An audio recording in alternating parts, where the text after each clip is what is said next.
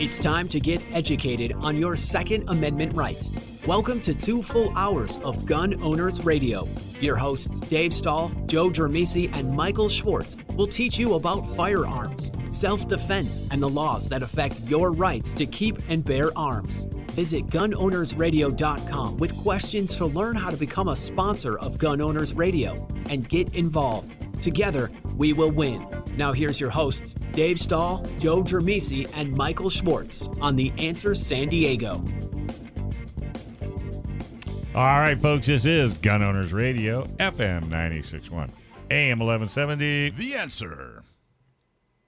Laura for La Mesa. Laura Lothian is in the studio, and we're going to chat with her about her campaign for La Mesa City Council. But first, sometimes buying or selling your home can be very overwhelming. That's why we are excited that we have Scott Vinson and Coldwell Banker Royalty Realty as a sponsor.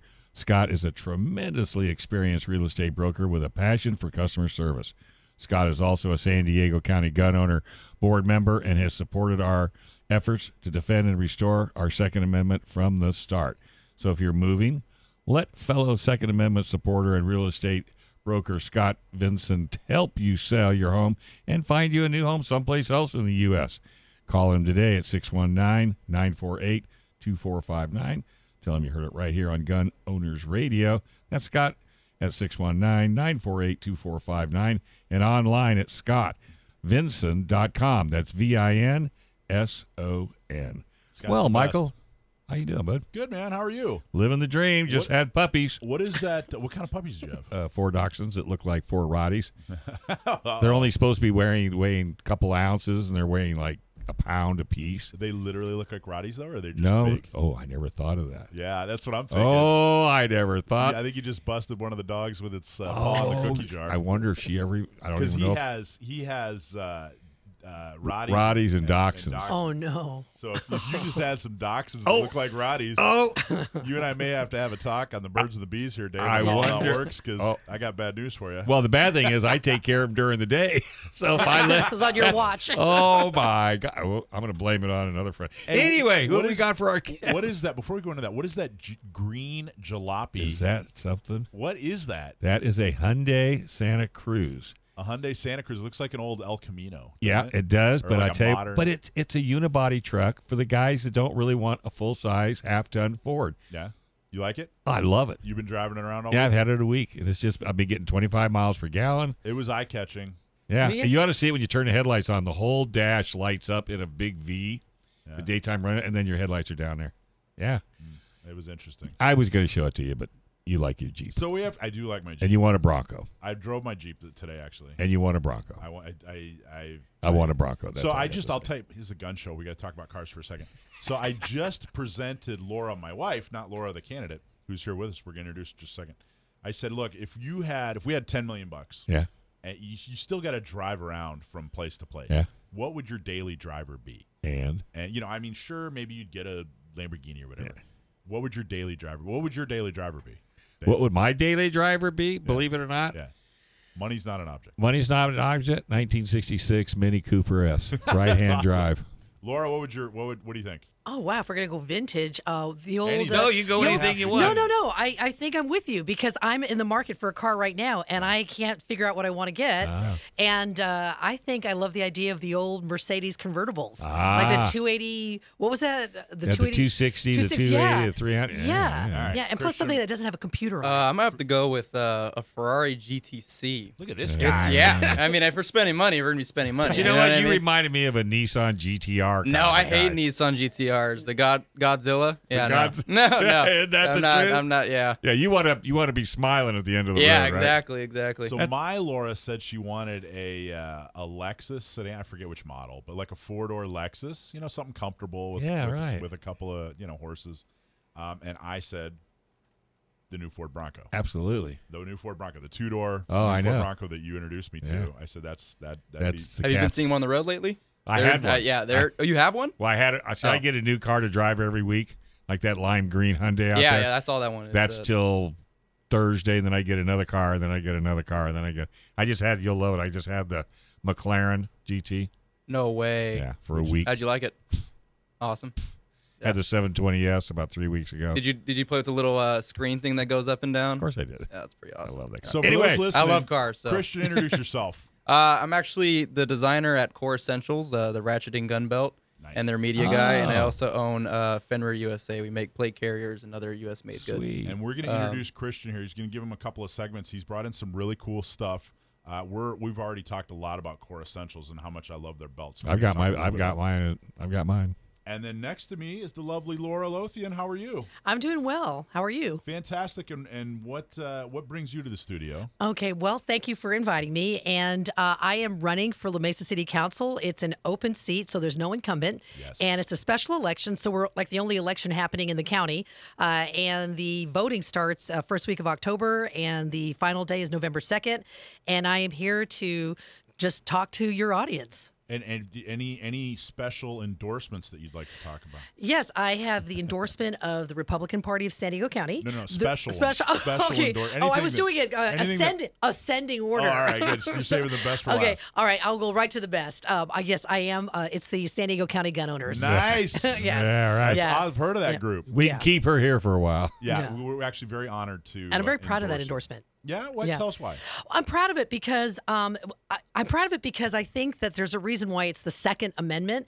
And even though I am myself am not an active gun shooter, gun owner, I am surrounded by people that are. They love their guns. They're extremely responsible, and to strip away somebody's ability to protect themselves or their family is is shocking to me. And you've been you've been going to our uh, Simon, Mm-hmm. your guy has been taking you to uh, our events. You went to Gun Prom a yeah, few years ago. yeah, right? exactly. Uh, and he takes you shooting a lot. right? Yes, yes. Simon is my significant other of the last 20 years, and he is a fantastic shot. One of our first dates was him clay shooting, and I was like, whoa, I liked it.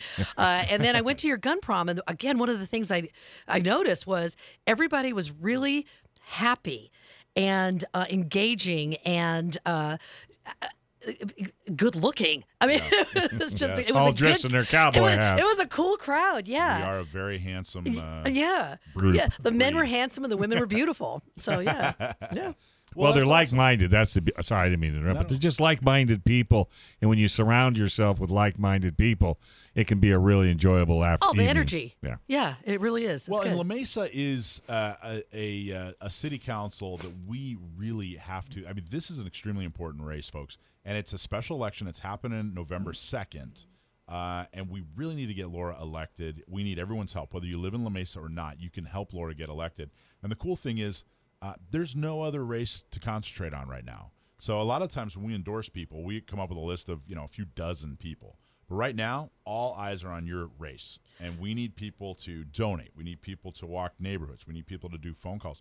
There's all kinds of activities. The La Mesa City Council, the makeup, I I would say that the how would I put this? The the, the makeup of the La Mesa City Council, I don't think reflects or properly reflects the people in La Mesa. well, it certainly has changed. Um, And, and specifically when I say when I say that I'm talking about especially when it comes to second amendment issues. I think that the population of La Mesa is a very pro second amendment crowd. I'm not quite sure right now the city council is there, but we can get there with you and, and some and some other folks. well, they were sure pro Second Amendment after last year's riots. Uh, we had. Yeah. Well, I'll tell you, we we had the riot on a Saturday. Uh, Sunday morning, the whole town came out and cleaned up. I, there must have been thousands of people who were cleaning up broken glass, charred building materials, uh, cleaning horrible graffiti. Um, but then we kept getting threats of those same groups coming back for weeks. Uh, and what I noticed, very obviously, was a lot of people packing. I mean, it was surprising. I've never seen a gun Packing on heat. packing heat. yeah, packing their pack- bags. not packing their bags and leaving, although maybe some did. Um, but what I saw for the first time in my life were people. Uh, there was a lot of guns out. Yeah. People were and they scared. almost looked at you and said, "Go ahead and say something." yeah, no, they were they were protecting their businesses and themselves. Exactly. They wouldn't were. you? Yeah. All right, we got to take a quick break. It's been really fun having you on. We need to talk some more. I didn't get She's the car- here the whole the whole show. We're gonna have, her- have her weigh in and talk about all kinds of. Oh, she gonna hang with us? Yes, Right here on FM 96.1, AM 1170. the answer. All right, folks, welcome back to Gun Owners Radio, FM 96.1, AM 1170. The answer. Tis yours. Is it? Oh, I was looking at 4:30. All right, we have a local San Diego business owner, Christian Rodriguez, to talk about Fenrir USA and a better plate carrier. All right, but first, self defense and emergencies can happen to anyone, and there is no guarantee that the justice system will be on your side. So you need to make sure you are protected by the legal battle after your self defense battle. And while you protect your family and property, U.S. Law Shield is here to defend you 24 7, 365 days a year with a comprehensive self defense coverage of an affordable price. Bad guys don't take days off, and neither does our coverage. Hey, sign up today. Go to uslawshield.com. All right. Who's our special guest today, my friend? Well, we just introduced him, uh, Christian from. We actually, I know you from Core Essentials. Yep. Uh, and also actually uh, SoCal Gear Expo that, which Right. is actually will be happening again. Uh, we we've been working with Tor Knives to get that going in the La Mesa area. And Um, that was uh, we were there. We had a booth. San Diego County Yep, Gun Owners had a booth that was in the parking lot Yep. of Core Essentials. Yep. That's where I discovered. That's where I got my first Core Essentials belt, which I love. yeah. Um, and, and we actually talk about it a lot. I'm I'm uh, I'm not a you know I'm I, I guess I'm kind of I don't get excited about a whole lot of products, but but a but Core Essentials that it was very very cool. Um, yeah. I mean, our startup too is uh, pretty interesting. How Core Essentials started. I mean, track belts have always been a thing. I mean, you're pretty sure you see them at Macy's, things like that. And so we were doing uh, our own track belts, and then uh, you know a couple gun owners are actually like, this would be perfect for a gun belt. And so from that, we started actually reinforcing them using screws.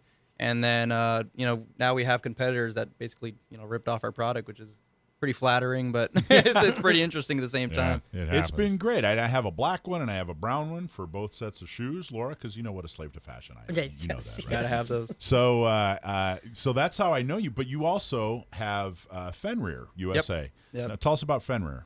Uh, Fenrir started up actually during the pandemic. Um, it was actually from my passion for design, passion passion for tactical gear and shooting, um, and also not being able to find any product during the pandemic, things that I wanted to get. And so all throughout, I mean, I, would- I know how to sew. I can make you a jacket from scratch, and so that's what I was actually doing, but for plate carriers. Um, and then I just started to pick up pick up more momentum, and then um, actually started just do mass production of them. Um, and so far, So I mean, what do you make? What is it that you actually make? a plate carrier? now, what is uh, a plate carrier? A plate carrier is uh, basically Something to a- carry your dinner plates from no, no, the armor Oh. plate. So I mean, my my plates could carry up to you know a level five as long as it fits a, a ten by twelve. Um, I do have one here. I mean, it is all So level packaged up. five is A level five is it It'll stops stop. a certain yeah it stops a certain round. It starts going up and up Gotcha. uh, with the different and rounds. level and- five stops like everything. Right? Yeah, Like yeah. Everything short of like a nuclear missile. or a Yeah, tank. exactly. Well, not everything. I mean, yeah, Okay, it's, it just depends. So, what in the world made you think there was a market for this? Uh, I mean, there is a market uh, for plate carriers in general, especially during the riots and COVID. People were scared and buying plates and Ah. plate carriers in general, especially uh, with the supply chain being knocked out Sure. super crazy against. Uh, you know, we're still having supply chain issues with Core and uh, uh, Everybody Fenrir. is, yeah, yeah. I mean, there's a lot of a lot of my competitors and Core's competitors that we're they no one could really get materials and Mm. stuff even to right now. There's, I mean, you guys have seen with the chip shortage in cars. It's Same uh, thing. Just random stuff like that that goes out and stops production. And weird? so yeah, and so I was actually when I started making plate carriers, uh, the materials that I was finding to use them was they were actually available and uh, and people were just uh, with my marketing skills with because I also do the media stuff for uh, Core Essentials, and so carrying that over to my personal stuff, I mean, I was just just rocking out. So That's amazing. yeah. So, what's your background? Like, how do you? You said you you're, you're a designer for Core Essentials, and of course you do the plate carriers. Yeah, for- so my your background, I've always been into design and uh, tactical. Even since like I was little, I I remember when I was really young, I was hand sewing like a ghillie suit together. I don't know why, I was just doing it, and then uh, I ended up going to actually to fashion school in New York, um, and so from wow, that, really? Like that's kind of interesting. Well, how did how did you? What attracted you to that? Well, I love clothes too, and so and so my senior year of fashion school, I was actually doing a uh, bulletproof clothing. So I was making really yeah, so I was making really really nice like jackets and stuff like that, like really kind of high fashion stuff, but with 3A inserts in them. So I would What's tailor a 3A insert? 3A insert stops everything uh, up to a 44. So about seven shots of you know everything up to You- You, look like a Navy SEAL, and, and then your Vogue fashion. It just No, it's yeah, just- so- yeah. You do No, not. he doesn't fit. look like a fashionista. No, He's wearing Yeah. very yeah, macho and handsome. Yeah, very yeah. calming clothes. Not like you know he's not Yeah. all sparkly. Yeah. You know. Did you Yeah. get? Did you find a? Um, did you like the sparkly? Yeah, no, Sparkly. no. Sparkly, yeah, just well, did you find he's a not a market for it? the what? Did you? I mean, were, were any any uh, celebrities come to you for their clothing? Uh, not. No, people always ask me like, "How are you gonna reach out to them?" But then you know, pandemic happened. But long story short, uh, I, I got a lot of success at my school because like at my school it's a, it's one of the it's actually the best fashion school in the U.S. that I went to, and so most of the stuff that comes out of there is very like fashion inspired. Yeah, yeah, And yeah. mine was more tactical inspired. So like me coming out of there, they really have never seen that before. Stood. And yeah, so I got into uh, Vogue. I was actually in Vogue magazine, uh, the September issue.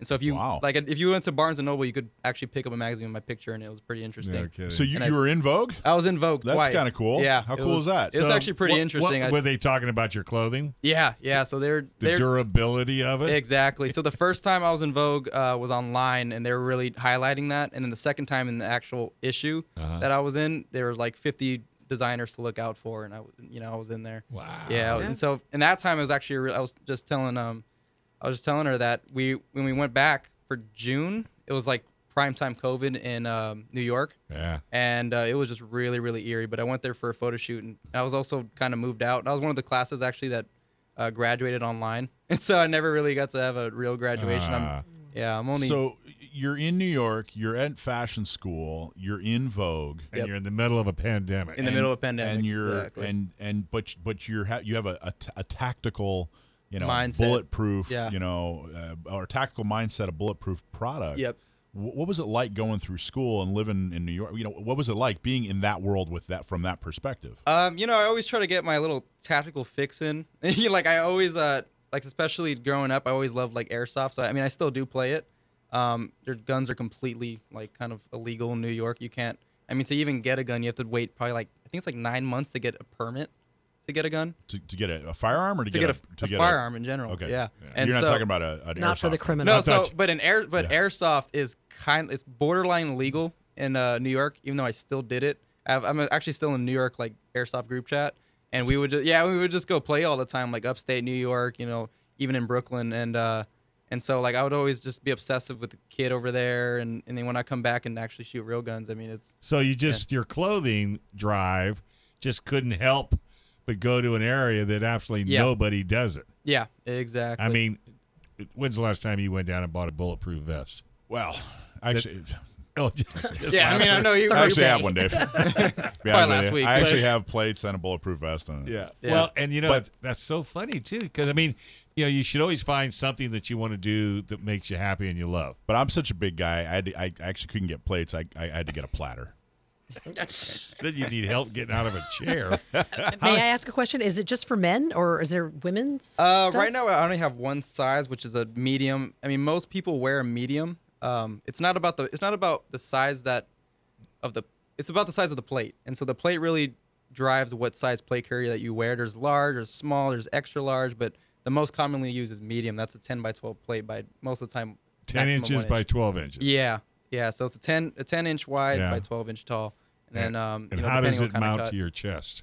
Uh, there's a little insert in there that you just kind of push the plate in. Okay. Well, and but, could, but, but before we get to the product, wait, wait, wait. We kind of skipped over. Sorry, I really sorry, want to know. That's okay. I really want to know what was it like being Oh, in that yeah. world, though. You're in the fashion world. You're you're you're in you know you're in Vogue. All that. Other, what's it like being a gun guy in that world? Did, did was there you know uh, back, Hostility. You know, pushback, hostility. yeah. Um, actually, a lot of a lot of people would uh kind of a lot of people liked me because I, I get along with a lot of people, but they were also kind of confused by me because like especially how I look. I was I was working out a lot a lot then too, and so I was really big walking around that school, and I was probably the, actually the biggest kid there.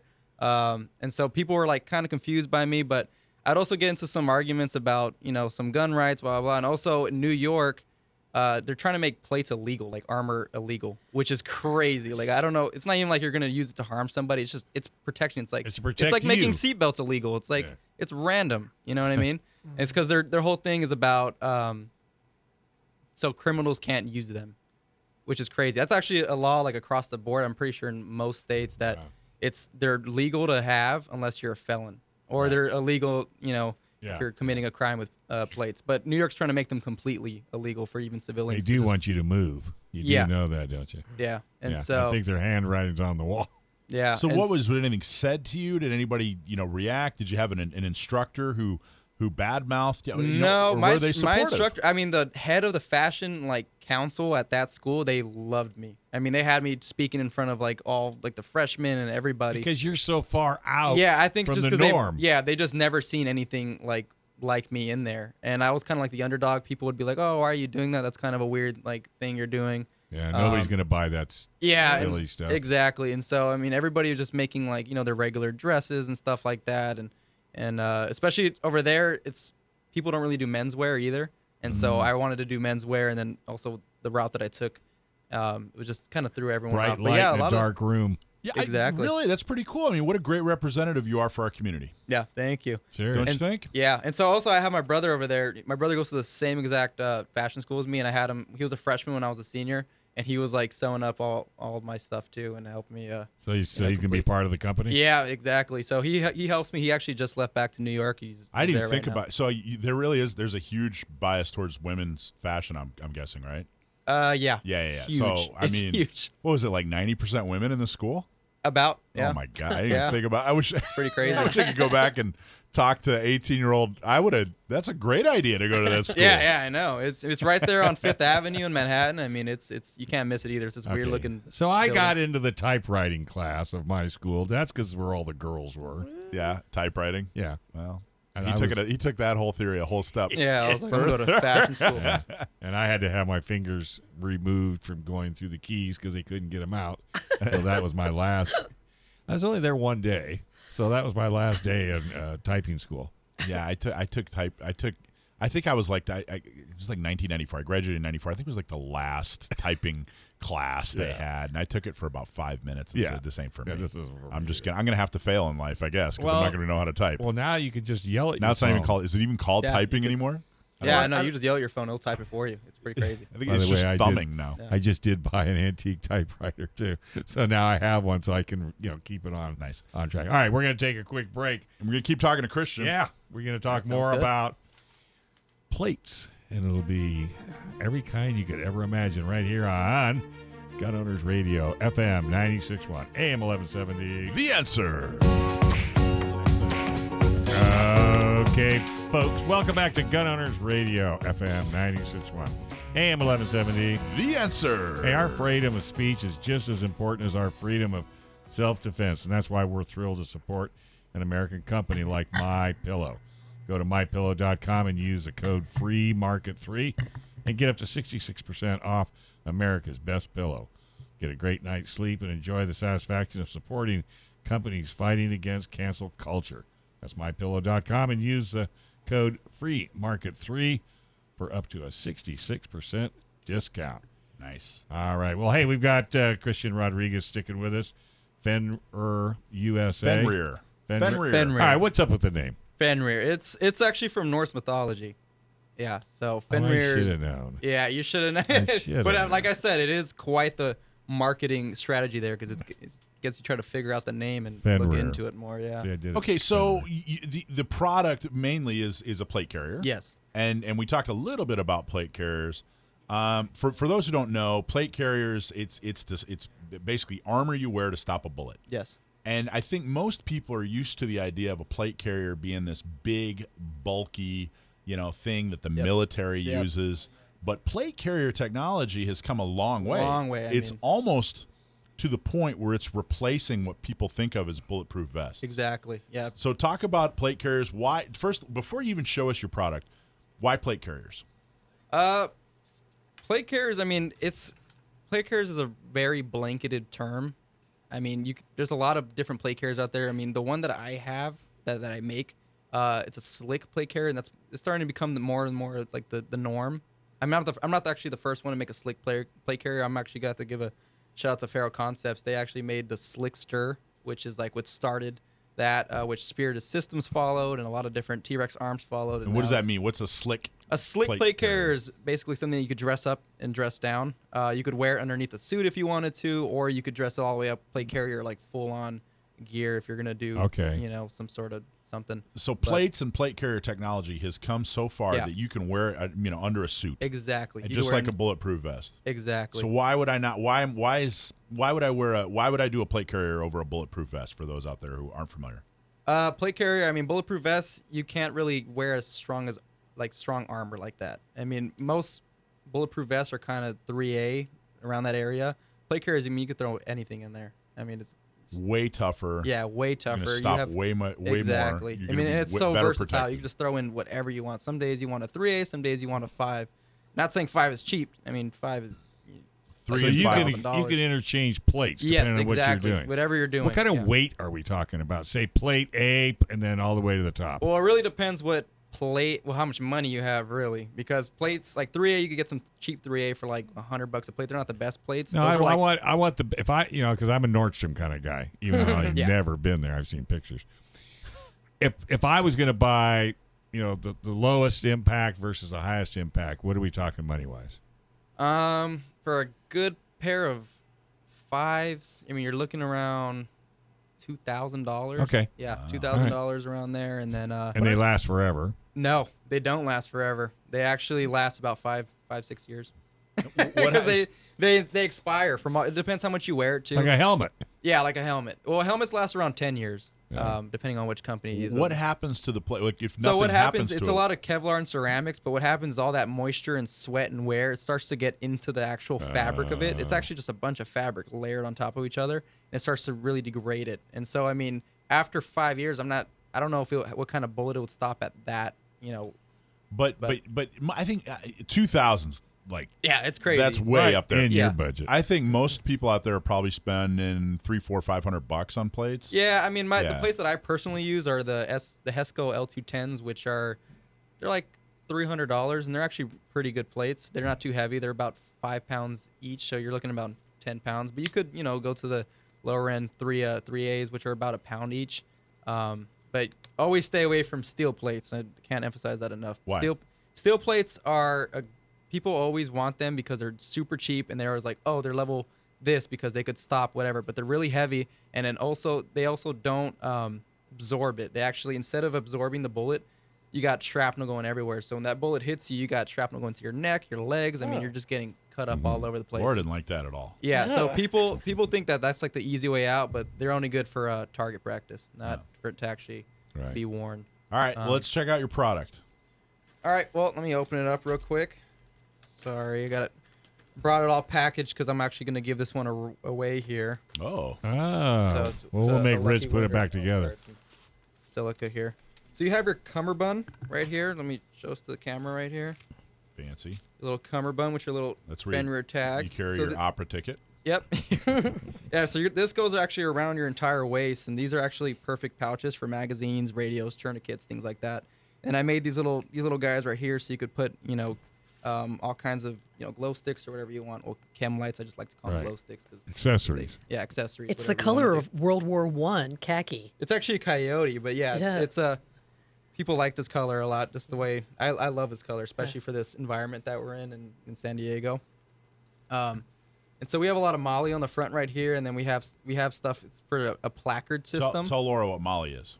MOLLE is you've seen this right? This No. little- you've never seen this? No.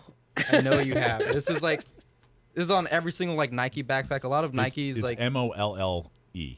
Yeah, M O L L E. A lot of like different uh, brands, not even tactical brands anymore, uh, really using this MOLLE stuff because it's so versatile. You could put anything onto it. Oh, look- it's so strong. Okay. And and MOLLE across the board is always exactly spec the, ex- ex- the same way. So you could have all these materials and different things that are uh, for MOLLE. I mean, people put holsters on them. People put um, little clips on them. I mean, Look, you got Laura, you check got this some out. MOLLE right See there. that?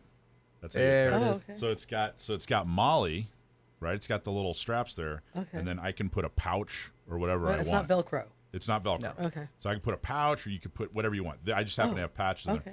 there, or a, a pouch, but you can put uh, whatever you want, Just a little holster scraps. or whatever. Yeah. it's just So- a, a system for attaching Yeah. Mounting things. Exactly, A mounting mounting stuff. system. Okay. a lot of people are getting really smart and really crazy with this because like after a while you, people are i'm telling you the slick way is going really really really wild and so this is uh now becoming like a little obsolete with people but it's like a it's kind of a fight people are starting to use laser cutting to get that MOLLE in but the thing with laser cutting it's it does save you weight from this little webbing being on here and you don't have to actually sew it it's just you laser cut it in but it's not as strong as actual webbing i mean after a while that fabric does give uh, but the way that this is set up too is you could also like I made it so it's meant for a placard system, which I don't know if I should really get into, but you could kind of just clip on whatever mission loadout. I mean, you could keep it bare like this, and you still have your plates, which go in here. These are your plate bags right here.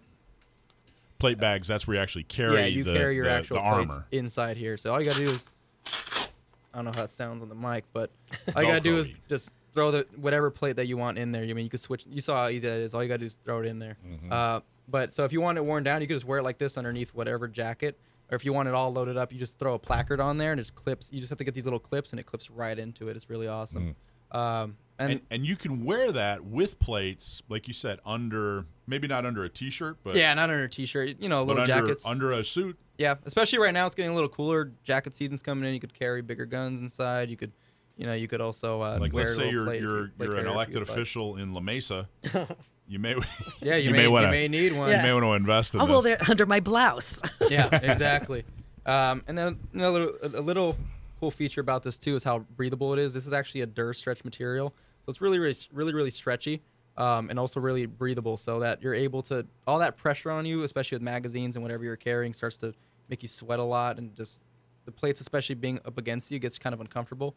So you have this right here for breathability, and then also added this uh, uh, loop right here, so you could put pontoons. Pontoons are basically a lot of different companies make them, but you attach them like that, and it creates this fat pad on all four. So it's laying off your back, it's laying off your chest, um, and it's just all around a great system. So is that just for comfort or what's a pontoon it's for do? it's for comfort and breathability. So when you Especially have if it's hot out. yeah, if you have about a pontoon that's like about this thick, you have that. It means you have that much airflow going through your back, and that's you know you're, you're gonna want that, especially wearing Yeah. and there's all and the and stuff the like that. the closing so the the where the plates go that that's held closed by what by velcro Yep, Velcro, and it's actually really, really strong Velcro. It's all mil spec materials, Oh, so wow, it's a lot stronger than your regular, uh, you know, Velcro. And mil spec materials, they're they're really fun to work with. You And that weighs so how got- much?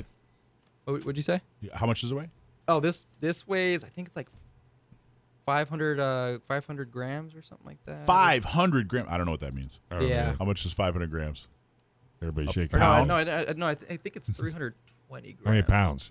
Oh, this is like not even a Oh, pound. that makes Yeah, more not sense. a pound. There you go. Now you're on our So by world. itself, there's no pound. i'm an american i don't know what a gram Yeah. is Yeah, I And then the plate added to it. no metric. an instagram i know what that is Yeah, there's honey a- grams i know what those With are With the plate added to it, I mean, it's it's whatever your plates are really. This Yeah. is under a pound. That's all you need to know. It's So what's the heaviest itself. plate?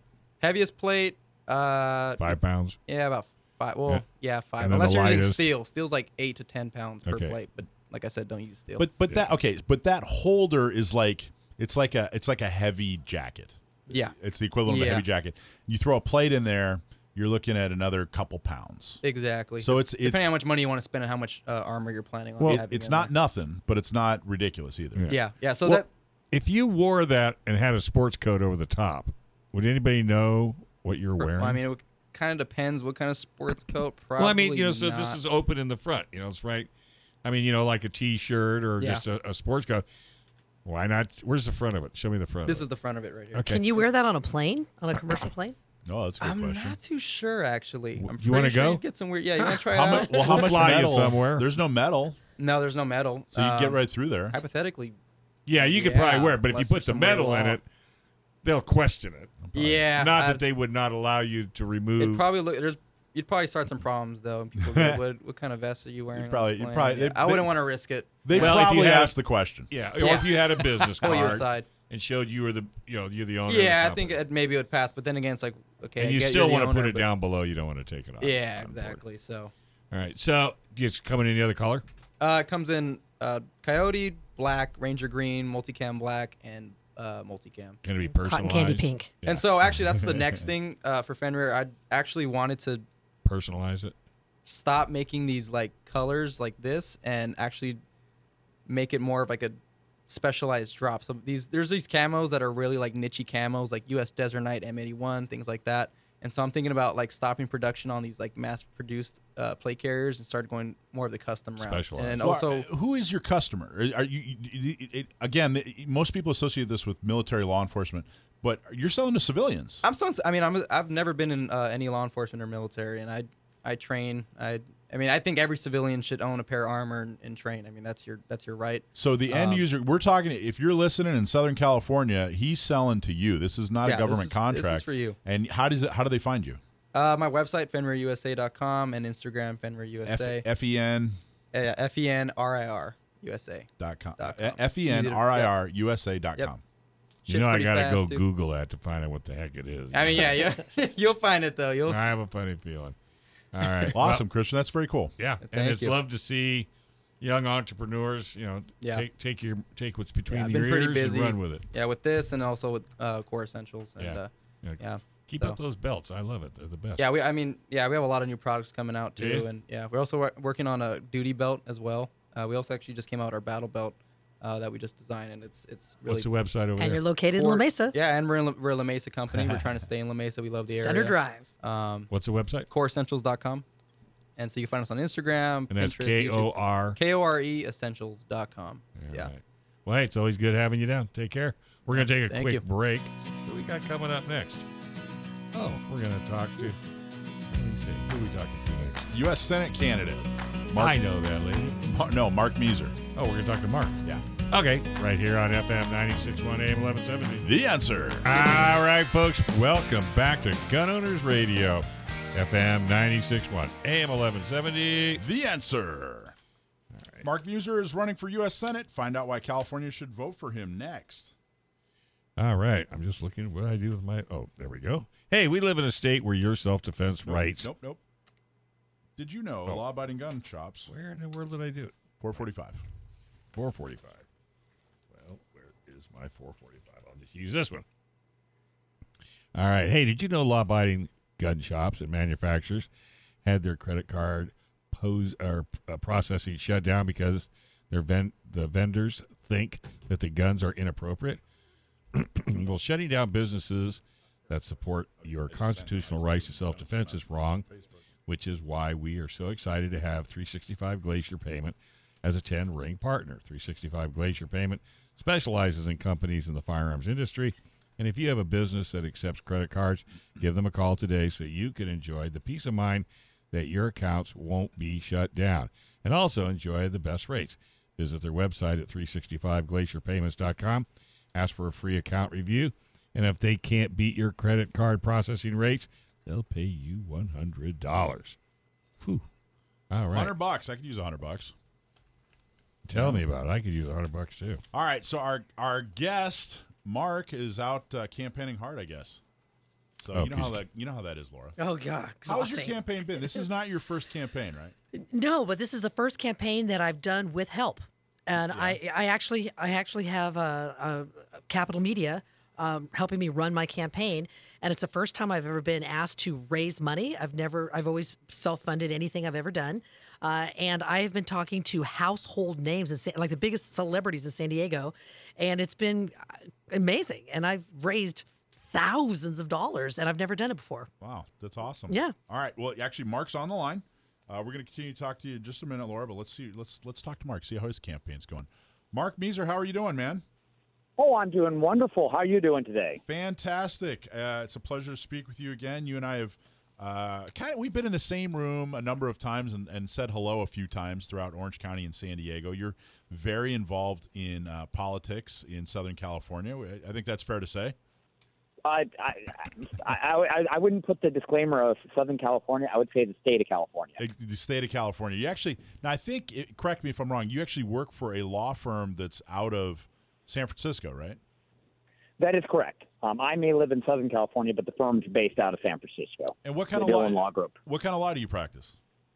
I do constitutional, uh, political, and election law. Which is Hmm. huge in California. Uh, th- let's just say if I had a thousand attorneys working under me with an unlimited uh, budget, I would still have uh, need more attorneys. you'd still need more attorneys. So, what was the catalyst? What made you not? Like I said, I, I'm very familiar with with how involved you are in in politics in California. Um, what and and I, you know, I know a little bit about your your career and, and what you do as, a, as an attorney. Well, what was the catalyst? What made you go from that to uh, to candidate for U.S. Senate? Well, you know, over this last 15 months, I have filed 22 lawsuits against Gavin Newsom. I have multiple other lawsuits going on, like when Shirley Weber decided that uh, she was going to make up a new rule, reinterpret California law, and cut Larry Elder off the ballot. Um, you know, I was the attorney who represented a third party uh, voter to uh, show the First Amendment uh, reasons why she couldn't do what she was doing, and we actually won, and Larry Elder ended up on the ballot. You know, when the Democrat Party tried to take Trump off the ballot, I, you know, I represented three voters in the state of California. So over the last couple of years, I, I probably 30, 40 lawsuits against the government uh, for, and I, I'm kind of getting fed up of playing defense in the courthouses. And it's like, well, if I'm fighting for people's liberties and their freedoms and their constitutional rights, I'd rather just take them out of, of office where they can't do the damage to begin with. Interesting.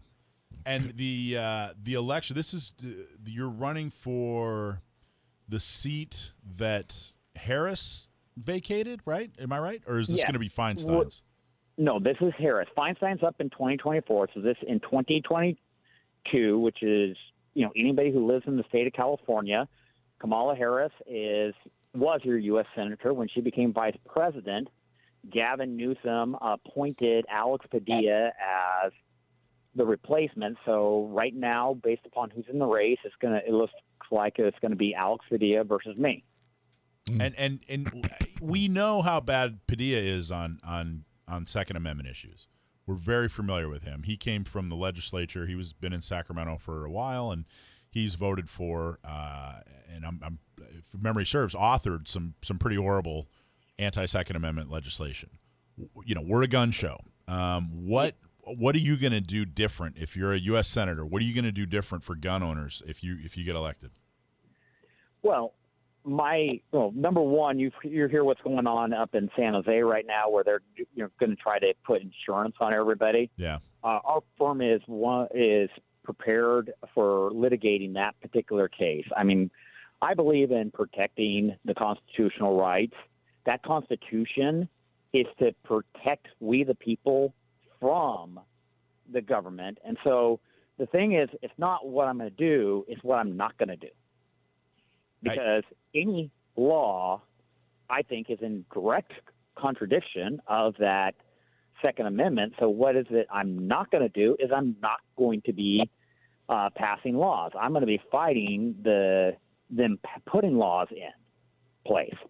I- I'm assuming when bad laws, we, we- if they're you know uh, trying to you know gun restrictive laws, Unconstitutional. unconstitutional laws, uh, you know victim Yeah. disarmament laws, you're going to fight against. I mean, we got you know the the whole purpose of the Second Amendment is to protect the people from an overzealous government, and so it, you know the Second Amendment is not a hunting permit. Exactly right.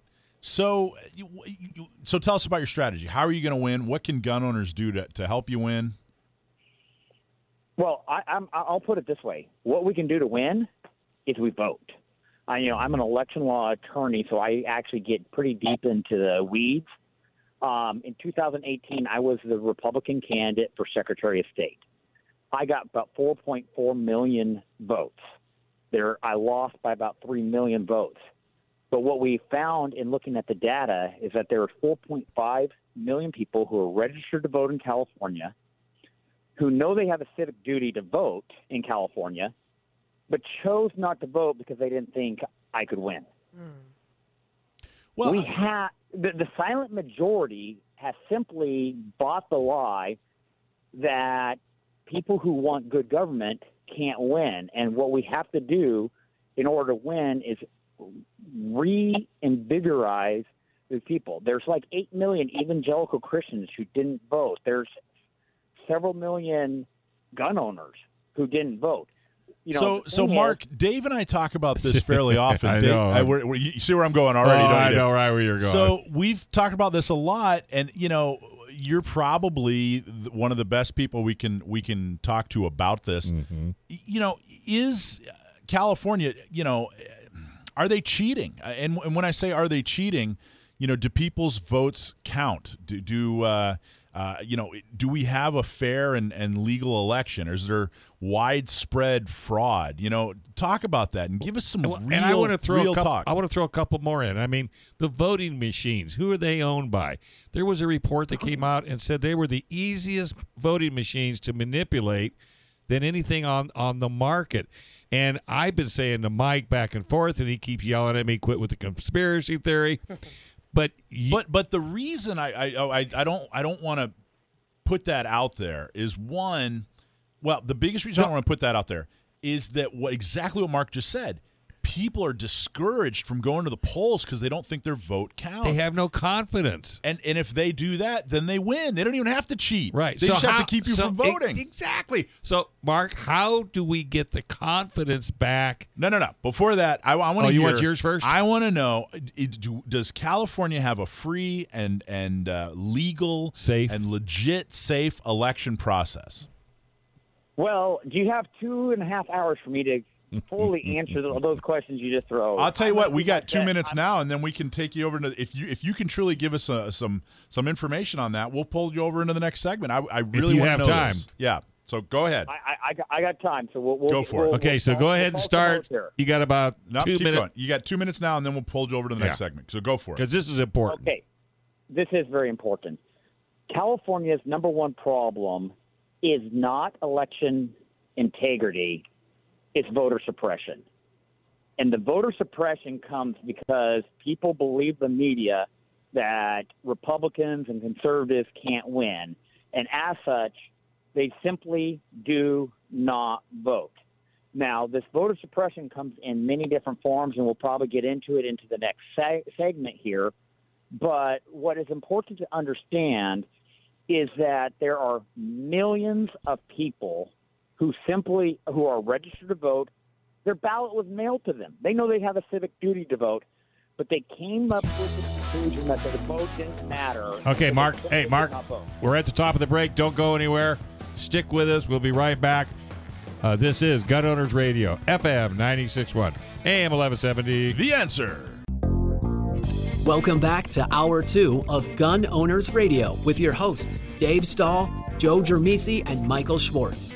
Visit gunownersradio.com with your questions and comments or to learn how to become a sponsor of the show.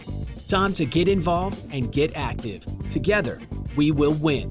Now, here's Dave, Joe, and Michael on The Answer San Diego. All right, so we're talking to Mark Meuser for uh, who's running for U.S. Senate. We're going to talk about voter integrity, but first, PRMI Mortgage, primeres.com slash Alpine. Are you in the military? Are you looking for help for a VA loan? Well, if you're looking to buy, refi, or maybe even considering a reverse mortgage, you need to call our local mortgage guy that you can trust. Call Chris Wiley at PRMI Mortgage. For nearly 25 years, Chris has been helping local San Diegans with all their mortgage needs. Call Chris Wiley at 619-722-1303 or primeres.com slash Alpine. All right, so we're talking to Mark Meuser. Uh, he's running for U.S. Senate here in California. He's a longtime uh, attorney and uh, political advocate all across the state of California. We just scratched the surface on some of the election integrity things. Uh, but first, go to markmeuser.com. That's M A R K M E U S E R.com. Check him out. Uh, he's run, like I said, running for, for U.S. Senate to for uh, the seat that was vacated by now Vice President Harris. But before we went to break, Mark, we were talking about election integrity. I really want to get into this with you. So let me ask you a couple of uh, almost yes or no questions. Um, because you were saying, hey, look, there's not really an integrity problem. There's not a voter integrity or an election integrity problem. Um, there is a voter suppression problem in California. So I want to ask kind of the same question a few different ways to so that that people, uh, you know, people get the knowledge they need, so so that they get the confidence they need to show up and vote. When you say there's not an election integrity problem, that you know, there people aren't taking ballots and throwing them away, right? No, they're not taking it. And I'm going to correct you. I didn't say that there's no problem. I said the biggest problem is Ah. not election integrity. The biggest problem is election suppression. My my apologies. But before we get to election suppression, though, let's talk about voter integrity.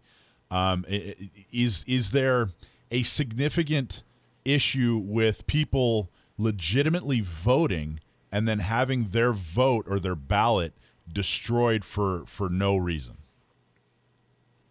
No, that is even in the election integrity side, that is not the biggest problem. Yes, there may be a few people who get ballots that don't uh, that who aren't supposed to get it, but again, that's not the margin of where we're losing the the elections. And in California, is there a problem with people who don't exist voting? In other words, are there ballots showing up for Dead uh, people. You know, dead people that you know people that are dead, or pe- maybe people that aren't real, or people that are that are voting illegally. Is is that a Yeah. a widespread a widespread problem in California? Not widespread, but again, I'm going to have to address all these questions in a narrative form rather than a yes or no because that's Yep. these are not yes or no questions. I, I and I and I totally understand. So so tell me. Yeah, um, you, yeah, you have to understand you're the first person we've been able to ask this. Let me see if this would help. What would be the percentage of votes that have either been tampered with, lost, or manipulated?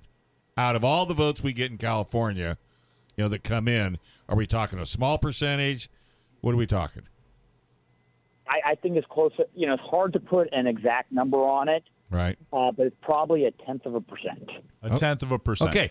I can live with a tenth Good, of a percent. So are there is there do you think that there are uh, races out there that have been won or lost in the past I'm going to just say last two maybe three cycles so last uh, 4 to 6 years uh, are there campaigns or, or elections rather that have been won or lost because of um, election integrity issues. In other words, people voting who didn't exist, people's ballots being destroyed, that sort of thing. Are there people in office currently that uh, won because they cheated?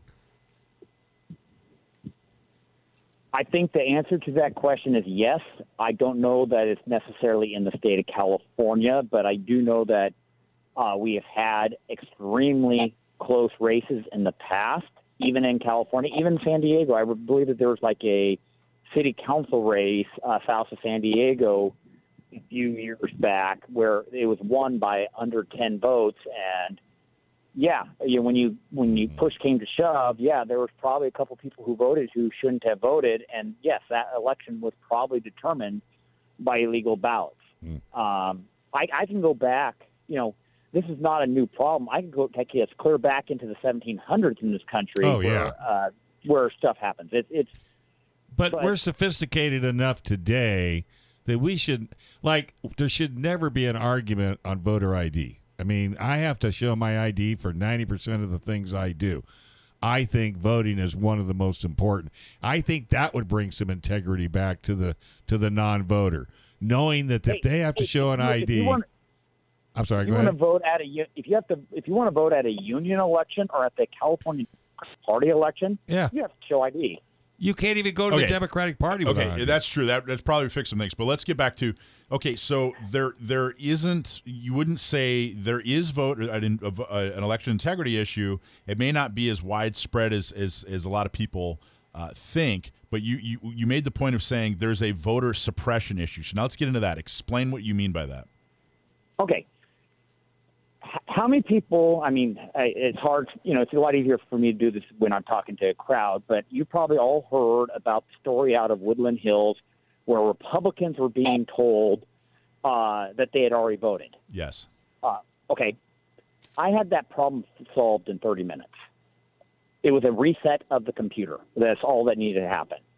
Unfortunately, for the next three days, that was shared long and wide on social media in major media outlets, telling people that Republicans were being turned away at the polls. Now, California has some of the worst run elections in the nation. For about the last seven elections, we have been ranked like the second worst or the third worst in the nation. Nationwide, the average is about 1% provisional ballots.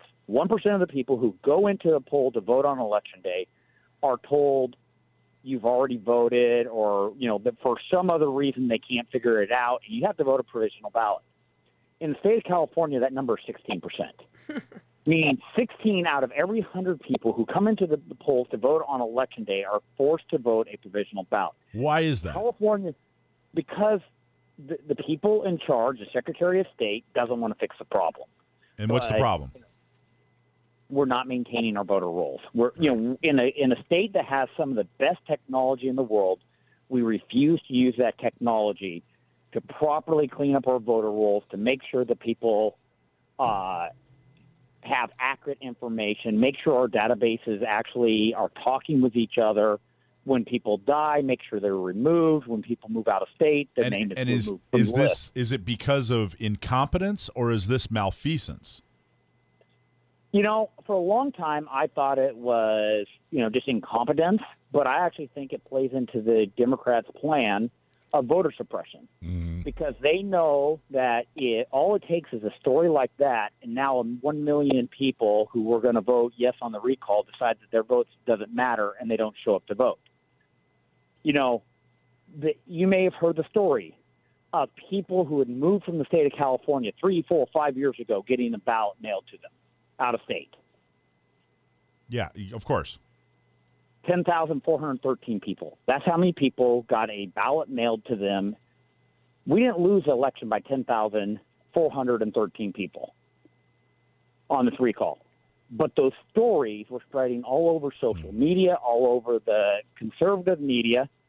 And now people go, you know what? They're cheating. My vote doesn't matter. I'm not going to vote. And that's where we're getting this voter suppression is we actually saw on this recall election, as we're looking at the data, the people who are what we call five out of five voters, meaning they vote every single election, Right. they vote. Okay. In fact, we actually saw a lot, of, a very high number of people who were called zero out of five, meaning they never vote, who all of a sudden showed up to vote. We could have so we could have won. People, is the people in the middle stayed home. We were expecting four million people to vote on election day. and It was like 1.5 million. Ugh. And Well, when you know, look at eh, who didn't vote, it was the conservatives. Right. Well, we got to go. I, we could, like you said, this could be a three-hour show, hands down. But I think what we need to do is work extremely hard on getting the message out. And I know I've heard it ever since I was a little kid that your vote counts and not to Yeah. ignore it. All right, So- buddy. And your your again your website M A R K M E U S E R. Go check them out. dot com. Uh, It's markmeuser.com. Go check them out. But also we should we Mark we, we should have you come back for a couple segments and talk exclusively just about this. It's it's that important. It's It is that such a, a battle. Um, and it, it, it's that important. We should have you back. All right. I will be more than willing to do it. This is one of my jobs as an election law attorney. Is I understand it, and you know, we we're the thing, the biggest thing we're pushing right now as election law attorneys is yes, there are problems with California elections. The attorneys are taking care of it. It's going to take time to fight it. Right. But what we, the people, have to do is we have to vote because I can't defend against voter fraud if I don't have the votes to begin with. There you go. All right. Say so. Since Mike asked all that that legal advice, uh, send the invoice to uh, one eight hundred Michael Schwartz. One eight hundred Michael Schwartz. Thanks, buddy. Appreciate it. All right, we're gonna take a quick break. This is Gun Owner Radio, FM 96.1, AM eleven seventy. The answer. All right, folks, welcome back to Gun Owners Radio, FM 96.1, AM eleven seventy. The answer. In this segment, we're going to know, uh, we're getting to know one of Joe's fellow authors on Substack. His name is Aaron Kinney. All right. Well, hey, we are also very proud to partner with the National Concealed Carry Association as a 10 ring partner. NCCA exists to serve the Second Amendment community by providing a nationwide network of 2A advocates. They offer elite self defense and concealed carry training from the nation's top instructors and provide rock bottom prices on the best selection of gear and accessories. Join them today. Members get uh, great prices and free shipping. Learn more about them at National Concealed Carry Association dot net or com. Sorry about that. Yep. So who's National, your guest? Cons- National Concealed Carry Association.com. Correct. Excellent. Aaron Kinney of Civilian Dissent wrote a, uh, a very interesting article. You know, Joe Jamisi uh, couldn't be here today, unfortunately. Yeah. Um, but this is something that he recommended and, and liked very much. So we thought we'd get Aaron on the on the air and, and uh, chat with him a little bit. Aaron, how you doing, man? Good, man. I appreciate you guys having me on. You bet. So talk about your art. First, uh, talk about your. T- tell us who you are. Uh, I'm Aaron Kinney. I write, obviously, on Substack, uh, Civilian Dissent. And I'm what is just, Substack? Tell people what Substack is. The Substack is a well. So when we saw a bunch of like journalists uh, start getting nixed from various places, you know, um, like especially when the censorship really kicked off a couple years ago, um, Glenn Greenwald was like the most notable one. Um, they kind of all flocked to this alternate platform Um, and it's a censorship-free platform where the authors can basically control, you know, they can do free stuff or they can do um, like paid um, uh, weekly emails or whatever. But uh, it's it's it's just like a it's a nice alternative to like the mainstream media. So, Okay, you're talking to the dummy in the room. So I sit down to my computer, and what do I do to get there? You just go to Substack.com. Oh, and then you can it'll yeah oh, There yeah you go. if you want to go to mine specifically you would go to civiliandissent.substack.com okay. and i so think joe's is uh, getagrip.substack.com or something so whatever it is you know that's interesting. See, Okay. I thought it'd be more difficult. No, it's easy. It's easy. Modern technology. Okay, so you wrote an article called, titled, I should say, "You are part of a cultural insurgency." You are a part. You are part of a cultural insurgency. Tell us about that article. What what point were you looking to make in the article? Uh, so the really it was just uh, for like all of us that you know who are big Second Amendment advocates. You never r- really it was just like a, an attaboy for all of us that have been pushing for this. Um, just a like a, a reminder that what we are doing works. Um, ultimately, it's just the you know the uh, like the current Second Amendment culture um, like the dominating force in it has been influenced so much by the NRA and um, you know various uh, I would say feckless conservative leaders. Um, we've been conditioned to just kind of give up our rights or compromise whenever the Democratic Party pushes. Um, well, you you were really rough on the NRA. Talk talk a little bit about that. Well, I mean, the NRA has supported every federal gun control bill since its inception. You know, it was in on writing the NFA. It helped with the GCA. Um, they supported the bump stock ban, um, the most recent one. Um, so they are kind of the epitome of compromise, in my opinion. Now, if they were Um, look, I'm I'm not here to support the NRA. I'm not here. I've, I've, I personally have had, uh, you know, in our organization, San Diego County Gun Owners, Riverside County Gun Owners, we've had uh, run-ins, let's say, with the NRA. Um, Uh-huh. I, I, but I'm not here to bash them. I'm not here to support them. Mm-hmm. But devil's advocate would say that um, they weren't supportive of, of certain legislation that you know the legislation that you're talking about.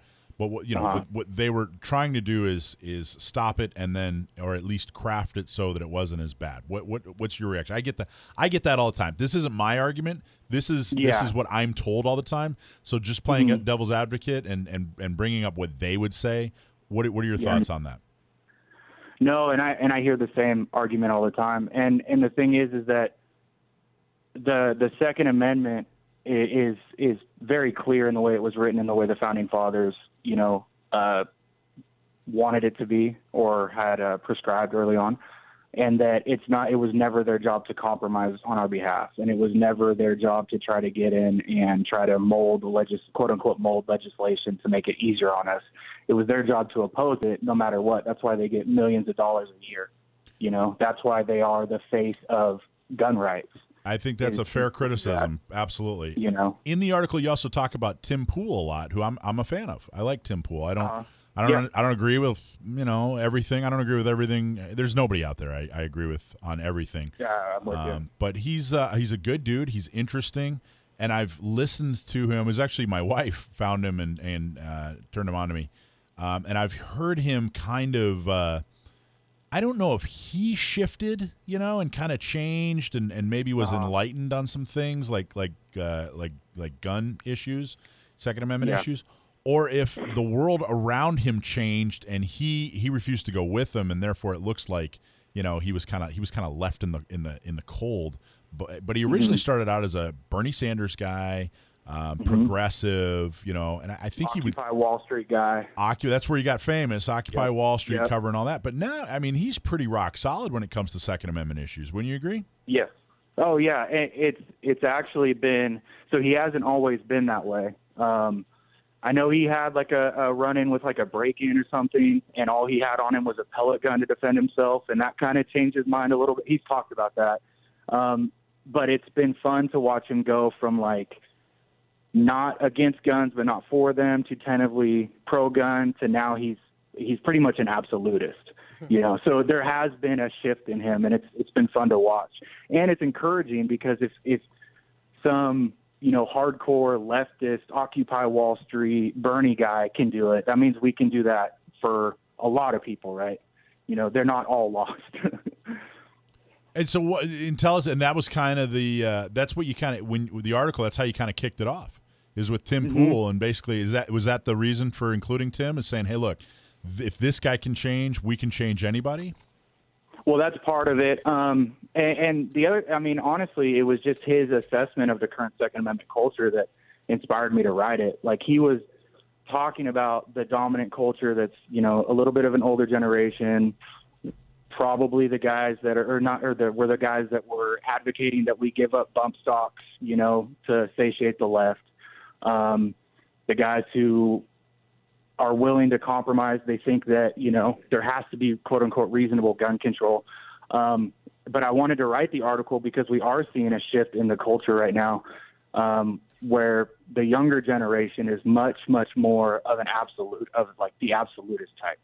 You know, we want the NFA abolished and and, and that kind of stuff. So it, it was he, his little excerpt there um, inspired me to write it, but I wanted to I don't know, like I said, encourage those of us who are fighting the good fight, right? So, from your article, uh, I just want to Mm-hmm. read a little bit. Culture is everything, politics is Mm-hmm. irrelevant, and we are taking over the Second Amendment culture. We are only going to get more wealthy, more powerful, and more influential as we get older. And we will, uh, as we get older, we will infiltrate institutions and political offices everywhere. It's not a fast strategy, but it's the only way to have meaningful political change. I thought that was an excellent way. It was the, it's kind of your it was your penultimate uh, paragraph there, and I thought it was an excellent summary and way to uh, as an outro to your article. Is, is that pretty much uh, sums up all the all the points you made prior? Would, wouldn't you say? Yeah, man, and I I appreciate the kind words there. But yeah, yeah, So, and part of it is being involved. You know, we have a candidate in in the studio today, uh, right now, Laura Lothian. She's running for office. Hello. in uh, in, in La Mesa. Uh, she's endorsed by San Diego County gun owners, and we're, we're trying very hard to get her elected. I th- I th- I've said many times, you, you we have to get involved. We have to stop sharing memes, you know, and, and thinking that that's activism. Um, Yes. and, and honestly, like uh, you know, the uh, refuse to comply people, I, they're not helping. They're and I don't mean that it's it's you know that they're literally. Um, actually, I do mean they're literally not helping. If you you know if you're a hey, I'm gonna fight this by refusing to comply, that really means you're just sitting in your house not doing something you know that that the li and kind of feeling good about how how ballsy you are when in reality yeah. you're, not you're not really doing anything Signaling.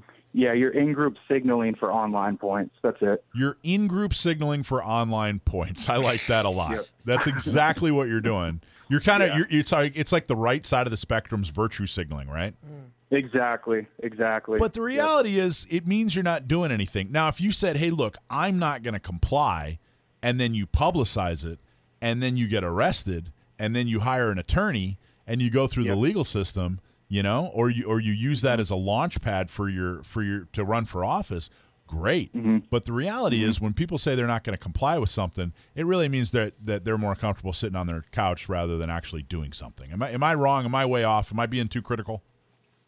No, uh, I, I I agree with you. You know, there has to be the action behind the just the words. I mean, and that's you know that's another thing. Are these that I have a problem with some of the you know leadership in the Republican parties. There's a lot of empty platitudes but no action behind it. You know, um, I'm just impressed you could find down. leadership in the Republican Party. That's amazing. I'm trying to not. I'm trying to not. Uh, you know, trying to not hurt too many feelings here. oh, come on, man! You, the name of your uh, uh, the name of your uh, your your platform is uh, civilian dissent. You got to hurt some Yeah, feelings. Break some eggs, my well, friend. I think I, I think I did with that article, man. I had a lot of people, the the older generation, a little pissed off, or excuse me, a little mad at that. well, I think it was great. I think you did a great job. I really liked your article. You are a part of a cultural insurgency by Aaron Kinney. Aaron, thank you so much for your, for your article and thanks for coming on the air with us, man. Hey, hey, and as far Hey, as these old guys so guys getting mad at you, the way you look at that is they read your article, Yeah. Right? yep. Monetize your haters. That's Hey, what I always well, say. you know, hey, everybody's entitled to an opinion, and if they Yep. felt strong enough to respond, that that's a feather in your cap, and, and just don't change that mantra, and you'll be fine. I appreciate that. All right, hey, we're gonna take a quick break. Why? Because it's Gun Owners Radio, FM 96.1, AM 1170. The answer. Here we go. All right, folks, welcome back to Gun Owners Radio, FM 96.1, AM 1170. The answer. So what's cooking in San Francisco? Well, so we're going to talk to Laura Lothian uh, a little bit about the show and talk to her about her campaign next. Sweet. So that has nothing to do with San Francisco. No, well, we might talk about San Francisco. Okay. Hey, did you know John Dillon is the attorney of the Viller, Miller versus Bonta's case and the Jones versus Bonta's case? In other words, he's working to remove the assault weapon ban and working to restore your Second Amendment rights for 18 to 21 year olds. And if you have legal matters that involve firearms, then you really need to know John Dillon. If you have a question about red flag laws, gun registration, gun transportation, or maybe you just need to know that your guns are California compliant, call our trusted firearms attorney, John Dillon. John Dillon specializes in California gun laws. Call 760 642 7150, or you can visit his website at dillonlawgp.com. So, what do you think of the show, Laura? Well, I, I very, very fascinating. And Yeah. I'll tell you this: the last uh, gentleman that was on, the writer for Substack, Yeah. uh, he ended uh, his segment by talking about uh, Republican leadership. Yeah. And you guys kind of made a joke. There are any, you know, what's well, it's kind of funny because I have been making phone calls to very, very, very um, involved donors throughout San Diego County for the Mm-hmm. last month. And the number one overriding emotion I have received from these guys is frustration Yeah. with they they they're more angry at Republicans laying down and getting steamrolled than they are at the guys doing the steamrolling. Not as much as he is. It's it's it's everyone, and I and I told you I was talking really with angry. fa- very successful, powerful people in the county, and it would be a twenty minute diatribe of where are they, Yeah. and that's how I feel. I I used to use the example that if I saw someone beat up my mom and my dad watched the guy beating up my mom, I'd be angrier at my dad than I would be at the guy beating up my mom. Right, right, because he Yeah. didn't help. Yeah. And that, yeah, I think that's a that's a really good analogy right Yeah. now. It's Yeah. a really good analogy. so uh, you know, and especially with COVID, you know, for for decades, for my entire adult life, um, you know, Republicans told me that Democrats were going to take away my rights, but they were going to stop stop them. You know, and Democrats told me that uh, you know uh, that they weren't going to take away my rights, um, you know, and my freedom and my liberty. And then COVID came, and Democrats did come and take away my liberty and my freedom, and, and a lot of people's. And Republicans didn't do anything. Nothing. They did nothing. Well, that's one of the things that got me upset in La Mesa. Um, I am surrounded by businesses because my office is in downtown La Mesa, the village. Uh, and um, there's a gal who owns a restaurant, and she showed me her checking account on January of 2021, and it had $1,100 in it. Her overhead is 30,000 a month. She tried to turn her restaurant into a market that sells bananas and milk, something to stay alive. And I, I couldn't stand to see that because this is some, I saw her spend two years opening this place up. And so then I came up with the idea that we have a place called Avenue of the Stars. And I said, you know what? Let, I'll pay for it. I'll put plastic tables out there. I'll put a, uh, a a cleaning station for people's hands. I'll clean the trash every day that people could go pick up to go food and they'd have these plastic tables outside where they could eat. I saw them do that in Coronado, Mission Valley, Oceanside, Carlsbad, uh, Little Italy, and I wanted to do the same thing. And the city of La Mesa said, nope, uh, they're following CDC rules or whatever, no public tables uh, in public spaces. And then I'm like, well, what about the public tables in our public parks that are filled of with homeless people cooking? It's like, why were the public tables in the public parks allowed to stay, but the people who literally wanted to save their businesses couldn't have it? And then it dawned on me that, and I love La Mesa, and I and I I know all the guys on city council, but what they did is they rubber stamped everything that came out of Sacramento. So you'd go to a park and we had yellow caution tape like it was a murder scene. And they had uh, garbage cans blocking entrances. And they were blocking, and anybody could tell being outside in the sun. A kid, a, a four year old can't go on a merry-go-round or a seesaw. And and I just said, someone has got to stand up and and and and support these businesses. They, they, you can't have businesses going No. under. Well, Dave's heard me tell this joke before. There's this uh, this old joke that I heard I don't know how many years ago that uh, you know Republicans and Democrats. If Democrats presented a proposal to burn down the White House, Republicans would insist they phase it in over three years. Yeah, That's it. that is so sad. So, Yeah. uh, so you're running. true. So you're running for La Mesa City Yeah. Mm-hmm. Council, and and it sounds like was that the cat? I mean, you'd run before. Yeah, well, you know what's so funny? Uh, I have a famous candle story. And what happened is I have an office on the boulevard and you can see me through the window. And so a few years ago, a fireman walked into my office and I'm like, hi. And he goes, hi, you're going to have to put that candle out. And it's a, little Anthropologie vanilla lavender candle. And I'm like, what? And he goes, you got to put it out. And I'm like, why? He goes, because you don't have a permit for it. And I go, I need a permit for the candle. He goes, yeah. And I go, well, all right, I'll go downtown and get a permit. He goes, nope, we only issue issue them to places of worship and restaurants. Put it out. And I did. Today I would not. But then I'm like, okay. And so I blew it out. This is a fireman. This is a fireman, yeah. And he walked in, maybe to pull, pull- blow out my candle. And then we used to have Christmas in the village, and we'd roast chestnuts on an open fire. Well, they stopped that because the chestnut roasters didn't have a food handling license. So I play pickleball, and there's a huge sign on the court that says. Uh, must have permit to give pickleball lessons, and it's just like so. That used to be annoying. So these regulations are getting you, they, you. get me because it's like you need an you need a regular uh, you need a permit to move an outlet. You need a permit to uh, to install a chandelier. Um, I I'm a real estate agent. I've seen clients with unfinished decks because they spent more money on the paperwork than they did on the lumber and they ran out. Okay, I have to do this. Michael yell at me, but I have to tell you my regulations. I Okay, I want to hear it. I live in Alpine. I own 16 cars. Okay, I want to put in a shop, 60 by 100. I'm ready to do it. So I called up U.S. Steel. I said, "Hey, you sell sheds in, in California? You know, garage? Absolutely, no problem." I says, "You permitted?" He says, "Yep, we paid all our permits. We're good to go." I said, "Okay, fine." He says, "But if you're going to buy one, you have to go down to the county and buy a permit." I go, "Why do I got to buy a permit to have a building put up that you've already paid to have the permit?" He says, "Talk to your government." So I went down, twenty eight hundred dollars.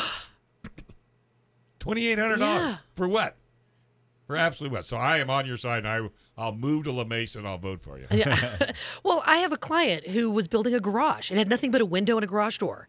And she it took her nine trips and she'd go down with her plans Oh, yeah. and the planner would find a mistake on page two. She goes, Okay, I'll correct that. And then she turned the page and goes, Nope, go correct it and come back. That's not servicing the taxpayer. That is you lording over your authority. She, It took her nine trips to get final approval. So what you're describing these, you know, permits and and potholes. This is real city business. Yeah. Um, and it, it feels more and more like La Mesa's city council is getting involved in, you know, national subjects rather than concentrating on, you know, making sure that if they're going to have a permit, that they can actually get the permit. It's affordable and, and, and available. Um, if in case you want to have, you know, go through the, you know, have the, the dangerous activity of having a candle in your office. Right. But it seems like I don't know. Am I wrong? It seems like La Mesa is, is going way too far to the national scenes that you know, and, and totally straying away from what matters uh, in people's lives about a city council. It, it, it doesn't feel like a La Mesa election. Well, It- are they financially strapped? Is it, are they trying to raise No, money? no, no. La Mesa's doing great. So if they're not financially strapped, dumb as I am, that just sounds like control and harassment. Well, uh, that's I mean, well, that's how I feel. I just think that people have gotten into the, or governments have gotten into the habit too of, big. yeah, they're too big, and it would be nice if you almost had, you know, almost like a triage government, like government only comes in when it has to, but instead it's just controlling everything. And it is interesting that you mentioned potholes because I have a client who, before we put his house on the market, he and his neighbor were filling the potholes on his street. And I just had to laugh. I mean, these are million dollar houses, and they're getting the materials, digging the hole, You know, laying, and they're La filling. Mesa seen that, they'd make him dig out all the asphalt, come down, get Yeah. a permit, and then fill it back up. Yeah, I don't know. And I that, you know, people ask us a lot. Uh, what our agenda is. You know, San Diego County Gun Owners, Gun Owners Radio, that you know, all the different organizations. You know, what's our agenda?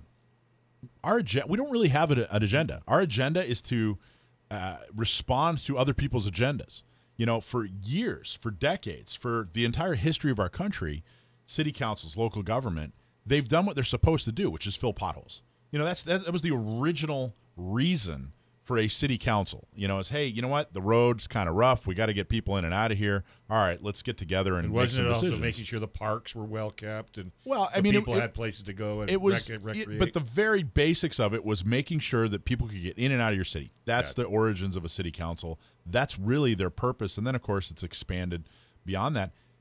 And now their agenda seems to be, hey, you know what? We as a city council want to make sure that we, uh, you know, that we signal and let everybody know where we feel, what we feel about every national thing that comes along, including your gun rights. And so that's you know we, we, we San Diego County gun owners and Orange County gun owners and you know uh, Riverside, San Bernardino, all these organizations are saying, hey, look, we want you to be a city council member, and we want you to stand with us on Second Amendment rights. But really, we understand your job is to fill potholes, make sure that people have garbage and water, and you know all the other things that a city council is supposed to do. And then if you move up in office, we want to make sure that you, you stand with us on Second Amendment rights now, because when you move up in office, and you know uh, whether that's Sacramento or Washington D.C., when you actually start making uh, decisions on uh, on on state and national issues like like your Second Amendment, we want to make sure that you're with us. You know, we want to make sure that you're uh, uh, who we need you to be when, when it comes to defending our Second Amendment rights. And the other candidates that you're running against, nowhere near that description. I mean, they're they're extreme, Yeah. even for extreme. Y- And, yeah. and when it comes to city government, we need you know people that are going, hey, you know what? I just wanted a candle in my office. You know, I just wanted we just wanted to be able to keep some businesses open so so people could eat and put their kids through college. Well, you've got the uh, the parklets right now. So uh, luckily, uh, the government's uh, allowed those uh, temporary uh, sidewalk uh, parklets, uh, street public spaces, and they've been a runaway success. I think they've really helped save hundreds of businesses. Uh, but San Diego is now getting ready to start taxing and regulating them. Anything San Diego does, La Mesa is going to follow suit. And I'm thinking the last thing these people need is regulations on their parklets, getting taxed on their parklets. and why does La Mesa have to do that? I don't know. So far, they just kind of they just kind of follow suit. Does I mean, Santee do that? I, I I don't know. Santee didn't Santee didn't have a riot last year. Yeah, well, we almost did. Yeah, I know. And Santee's like uh, did. not We happening here. We almost did. Yeah, Two days after they burned down La Mesa. yeah. I'm telling you. All right, well, we're gonna take. You know what? It's been a blast having you around. How do people follow you and help you out? Okay, my website's Laura for LaMesa.com, L A U R A F O R L A M E S A.com. Okay. And uh, and uh, The other thing you need to do is sign up for our email, become an, a member Yeah. because we're endorsing her and we need help getting her elected. All right, that sounds fantastic. Thank good- you, guys. Good having you. Hope you had a Yeah, lot of well, fun. Well, she's going to stay with us and she's going to Oh. actually uh, she's going to ask, ask the question. she's going to ask the question. Oh, I Wait till question. you see what you're stuck with, Okay. because you're going to be talking to Einstein. Oh, I heard about this guy. gun. Right here on Gun Owners Radio, FM 96.1, AM 1170. the answer. All right, folks, welcome back to Gun Owners Radio, FM 96.1, AM 1170. The answer. Hey, we live in a state where your self defense rights are under attack. So let us be your voice to help defend and restore the Second Amendment. Help spread the word about the fight. There's two easy things that you can do. One, like and subscribe to the show on YouTube, Facebook, Spotify, Instagram, the podcast, or you know wherever else you listen to so. Two shows. Leave a five star review on Apple Podcasts. We appreciate it, and it helps boost our show and puts it out in front of a lot more people. And nobody likes that more than our advertisers. All right. So we've got to have our special guests do. Uh, Yeah, Sam the Gunman. Sam so the yep, Gunman? so Stump my nephew. Yep. Sam the Gunman is my nephew, and we found out a few years ago that he's really good at gun trivia. Yep. and he's Um, ne- he doesn't know anything about the, the question. He doesn't know the question. Doesn't know the answer. So if you, yeah, So peop- it's not rigged. it's not- not, rigged. Okay. That we can guarantee. if you have a question about gun trivia, write us, email us, send Mm-hmm. us a, a, uh message on Facebook. If we use your question on the air, we'll send you a hat or a T-shirt. If you stump my nephew, you get a membership to Front Sight, which is basically a lifetime of firearms training out in Pahrump, Nevada. Wow, that's how a good cool is that, prize. right? Yeah, you have a lot of confidence in your nephew. Uh, you, you should. It's his his record's amazing. Sam, you there? Sam, Oh no. where's What? Sam? Oh, there he is. You there, Sam? You there? Yeah, can you hear me? There you go. can hear you now. So, Sam, how old are you, man? Uh, 22, I guess. He's 22. He guesses. Uh-huh. See that? Even when he guesses, he gets it right. it's amazing. This kid knows everything. Brum, brum. So he's been on the show for what, like three years now? Yeah. Something like that, yeah. Yeah, and his record, like he gets like 90% of these. Okay, so he has been stumped. He has been stumped, Okay. but it's few and far between. Okay. And they're hard questions. Like we really, uh, we we actually, we'll we'll go around the room and say, does anybody know the answer to that? No, none of us know the answer. I mean, they're hard questions. See, now he so. thinks there's a conspiracy that the listeners know what his what his hot topics are and Uh-huh. the ones he doesn't know as much about. so now they're hitting him with the ones that they don't he doesn't know that much about, and he's not really happy with it. So And he doesn't guys- have a phone in his hand googling Nope. anything. No, in fact, uh, his my sister, his mom, Uh-huh. is is quality control. let's say. All All right. Okay. So uh, Laura is running for uh, city council in La Mesa. Sam. Great to hear. Yeah, and she's uh, endorsed by San Diego County Gunner. She's a guest on the studio, so she's Awesome. gonna Great to have you on the show. she's gonna Yeah, yeah I've, uh, I've had a good time. yeah. So she's gonna read the question to you and uh, try to stump my nephew. Okay, and it's from Jose in Lakeside. Correct. Okay, so the question is this What's the difference between a gunsmith and an armorer? Jose in Lakeside, thanks very much for writing in. Um, now, as someone who works at a gun store, this is something I encounter all the time. Um, people who aren't really uh, into this, people who don't work in the industry, um, people who aren't really, uh, you know, really deep into this, will sometimes get the terms confused uh, because they are pretty similar. And so I'll have people come up to me and ask, uh, you know, where's where's the nearest gunsmith? I need a gunsmith. And so I'll ask cagely, well, what do you need done? And then they'll say something like, oh, I need uh, like I need a trigger replaced or something like that. So the difference between a gunsmith and an armorer is like the difference between a machinist and an auto mechanic. An armorer is able to uh, replace parts on a particular type of firearm and perform all the service that uh, that it requires to stay functioning. You know, replace broken parts, uh, change stuff out like that. Whereas a gunsmith is able to fabricate and tolerance new parts. So if you need, like I said, if you need a trigger replaced, if you need a barrel replaced uh, in something like an AR-15, you need an armorer.